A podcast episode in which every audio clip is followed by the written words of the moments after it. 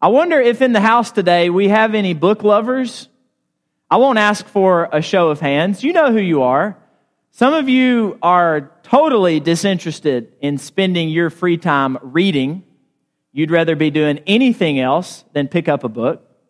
But a lot of you, that's what you would love to do more than anything else is, is to grab a book and become involved in it and uh, really dive in and just get lost in the pages and in the story that it tells. This morning, and by the way, uh, keep your e reader to yourself. I'm not interested. I'm an old school guy when it comes to books. I like to feel the pages in my hand, I like to smell the paper. So I'm not interested in your Kindle or your iPad. I want to read the real thing. And this morning, I brought some of my favorite books, some books that have impacted me, that I have enjoyed. And, you know, I, I haven't read widely in my life, but I do enjoy reading. And these are some of my favorites Mere Christianity by C.S. Lewis, a brilliant mind, an insightful defense of the Christian faith, I think should be required reading for all people of faith. Man, this book has blessed my life, and this thinker has blessed me, and I think blessed the church. Love Mere Christianity. I think it's his best and one of my favorite books. I love this big book. It's called The Church of Christ, and it's by Everett Ferguson. Now, some of you might not be into this kind of reading, it's fairly scholarly. Everett Ferguson, a, a world renowned scholar, a former professor at Abilene Christian University. I've been greatly blessed by this book.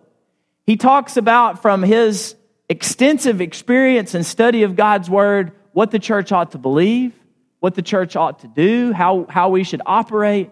And I have turned time and time again to the words on these pages to learn more about what the church ought to be so that we can exemplify the church of today. Great book, and I've been greatly blessed by it. Here's one that's not like the rest because it's a novel, it's a work of fiction, and it's called Gilead by an author named Marilynne Robinson. And it is written um, firsthand from the perspective of an aging minister. And he's trying to understand if his life has had any significance. And he's writing to his much younger son. And he's imparting to his young son what he thinks and believes his son most needs to know about his life and how, he, how his son ought to live his life through the remainder of his days. I was so moved by these beautiful words in this work of fiction. And then here's one last one, and I could include several more. I thought about the book To Kill a Mockingbird, a favorite of many Americans. Many, most American children have to read it in uh, middle school, but that's a book that's one of my favorites, but I couldn't find my copy today. Here's one more Sticky Faith. This book has impacted uh, my thinking as a minister and as a parent. It's based on research, uh, and it's all about what we can do in order to instill a lasting faith in our kids. You've heard me talk about it. You know that I'm passionate about it and that it's blessed the way that I parent and minister. So, those are just some of the books that I have enjoyed that have impacted my life. But the book with the biggest impact of all is this book right here my Bible. This is the most important book in my life. And I bet since you're gathered here this morning, since you, you have chosen to be in this place on this special day, on the Lord's Day, I bet this is the most important book in your life as well. My memory is filled with its stories from years of hearing them in Sunday school classes and from sermons. My vocabulary is shaped by the language in this book. My life has been changed, transformed by its teachings, and I pray will continue to be changed by its teachings for the remainder of my days. We are starting, we've been doing this one word series looking at important words from the scriptures that pertain to our faith, but today we're starting a mini series on God's word, on the Bible.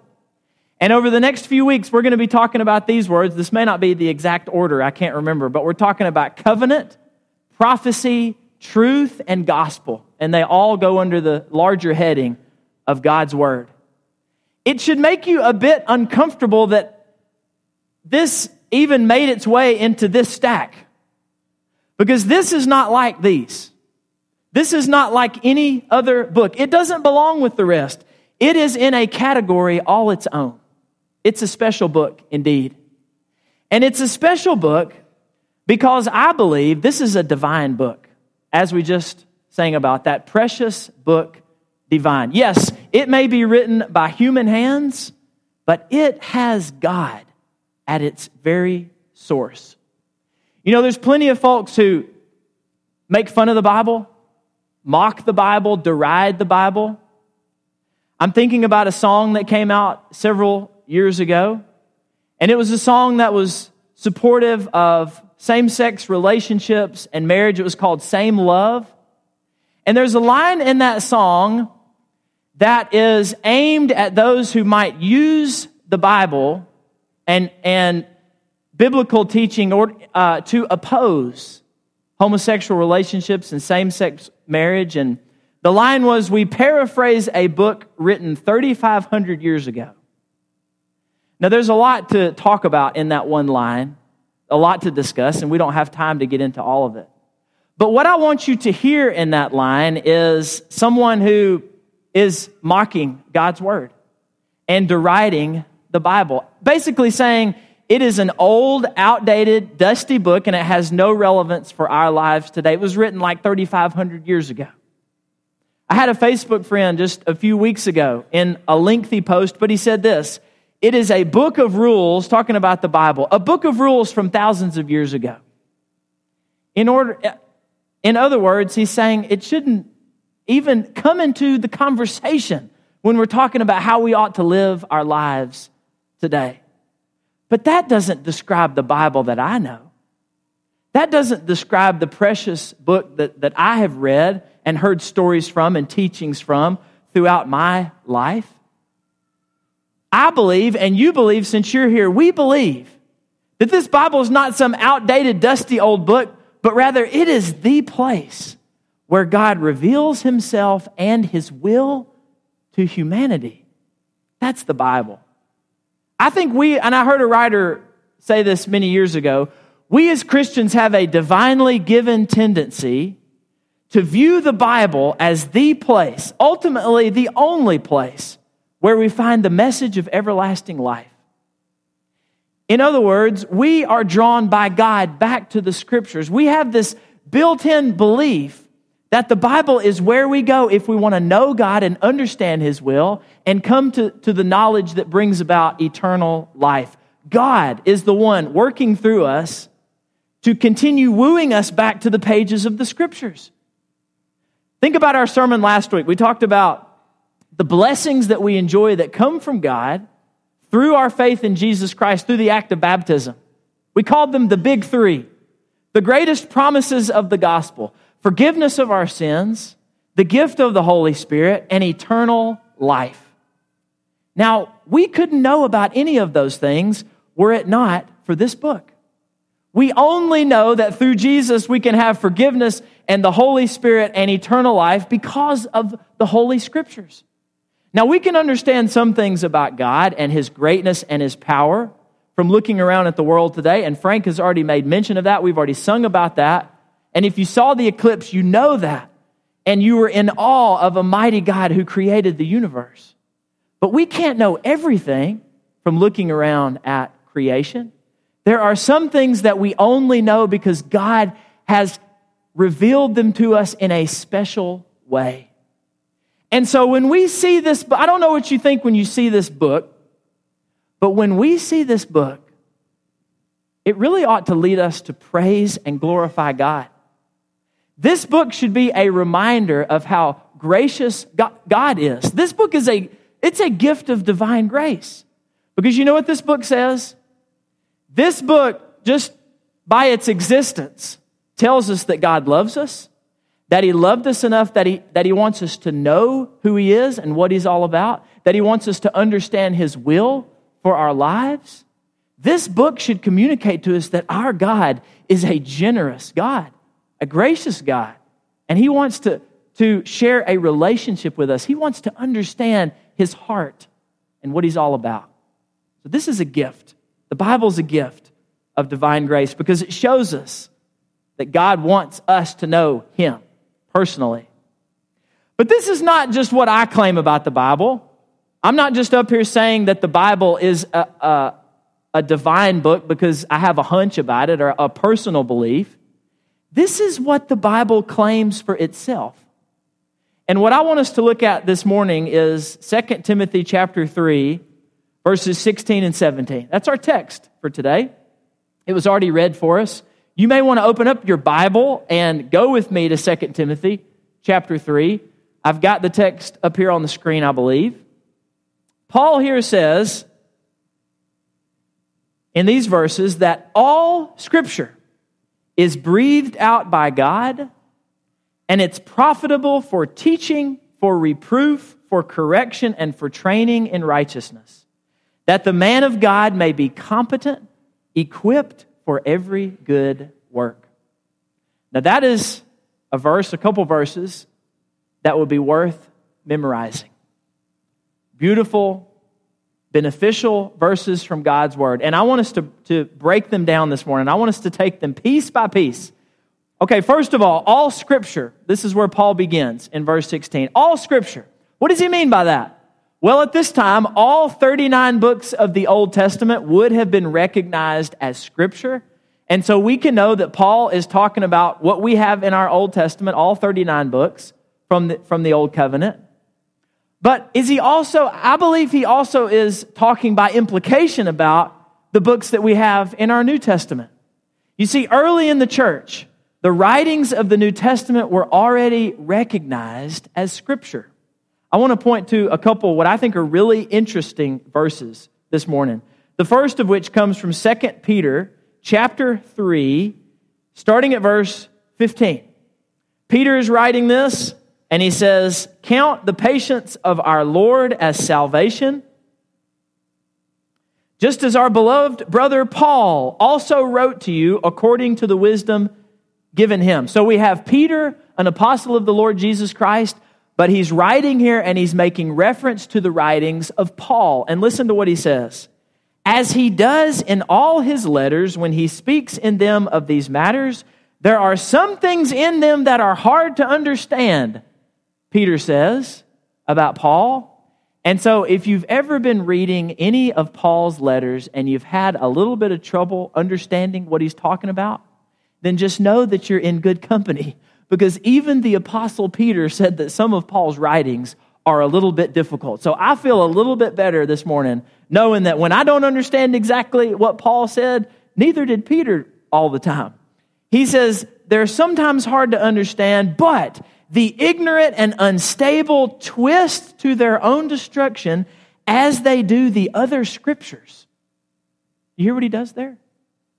He says people read Paul's writings and they twist them, they distort them as they do the other scriptures. Peter places Paul's writings in the category of the scriptures, the holy scriptures. He places them in the pantheon of the Old Testament scriptures. Now, this is early in Christian history, and Peter is already recognizing that the writings of the Apostle Paul are holy scripture. But it doesn't stop there because in one of Paul's writings, in actually the letter that, that precedes Second Timothy, where our text is found this morning, in First Timothy chapter 5, verse 18, listen to what he says. This is Paul, First Timothy 5, 18. The scripture says, and then he provides two quotations. The scripture says, You shall not muzzle an ox when it treads out the grain, and the laborer deserves his wages. So the first statement we see comes from Deuteronomy chapter 25, verse 4. Definitely part of the scriptures.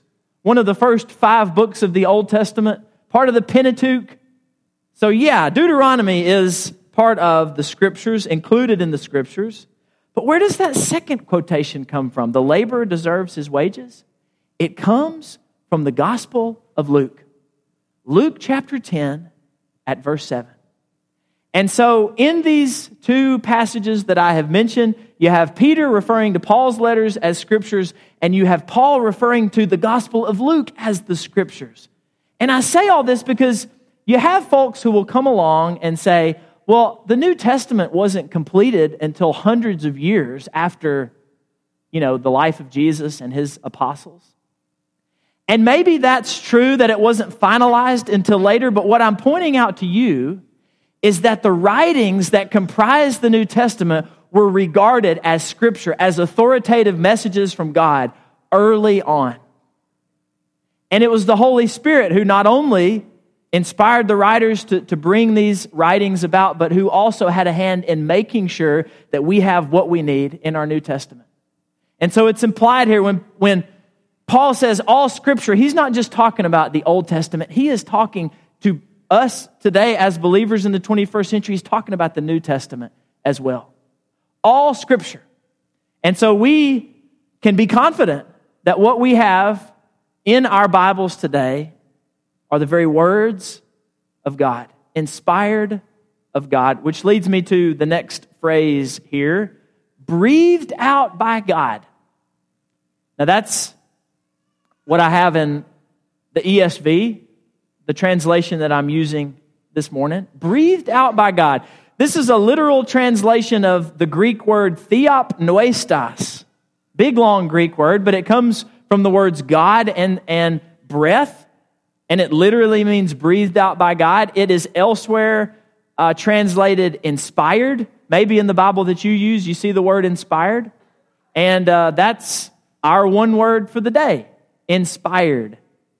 And this is the only appearance of this word in the Bible, and it's the only appearance of this word in any of the Greek literature at the time. We only see this word in any of the documents that have survived right here in 2 Timothy chapter 3 verse 16, which leads some people to believe maybe Paul coined this word himself in order to describe the distinctiveness of the scriptures.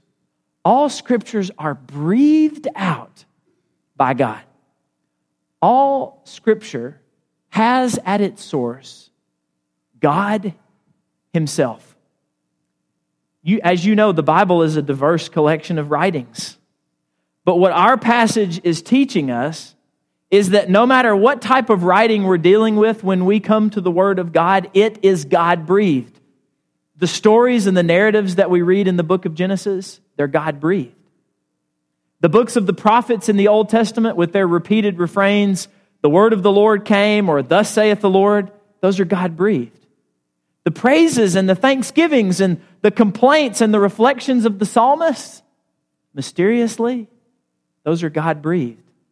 Those bureaucratic documents that are preserved for us in the book of Ezra, those are God breathed. The Gospel of Luke, which is the result, Luke says, of his own extensive research into the life of Jesus Christ. He did his homework before he wrote. His gospel is God breathed. Because of the mysterious and the amazing work of the Holy Spirit, God is the source of all Scripture, all of it. Every last word is God breathed. And lastly, I want us to look at this word profitable all scripture is God breathed and it's profitable, meaning it's beneficial, meaning you will gain something from it as you read it. You will be blessed by going and reading the very words of God from the Holy Scriptures. He says it's profitable for teaching and for reproof and for correction and training in righteousness that the person of God may be competent, may be equipped for every good work. So the Bible is going to give you everything that you need in order to accomplish every good work that you'll ever do in your entire life. It gives you everything that you need in order to live a life that is pleasing to God.